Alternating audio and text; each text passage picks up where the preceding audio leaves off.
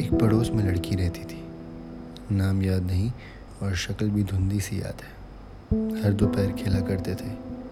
चोर सिपाही छुपन छुपाई, बड़ा मज़ा आता था। बारिश में खूब नाचते थे, मिट्टी के घर भी बनाते थे। वहीं घर के सामने एक पीपल का पेड़ था। शाम को घंटों वहाँ साथ बिताते थे। फिर मैं छोड़ आया वो मकान, शहर उसका। आज दिल के कमरे में उसकी बस